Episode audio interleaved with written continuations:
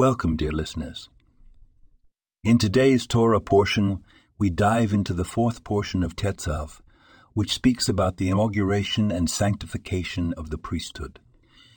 It begins with a bull or calf for atonement, a deliberate echo of the golden calf incident to rectify that misdeed.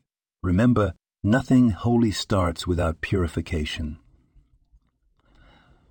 Aaron and his sons are washed with water, a vital step we've discussed many times for clarity. The garments tie it all together, with the hat set on Aaron's head and the holy crown atop the hat, marking the consecration for sacred service. A theme we'll explore further as we get to Leviticus. Every detail, including the location of the sacrifices in the courtyard, is significant. The bull offered at the tabernacle's doorway underscores the exactness of these rituals.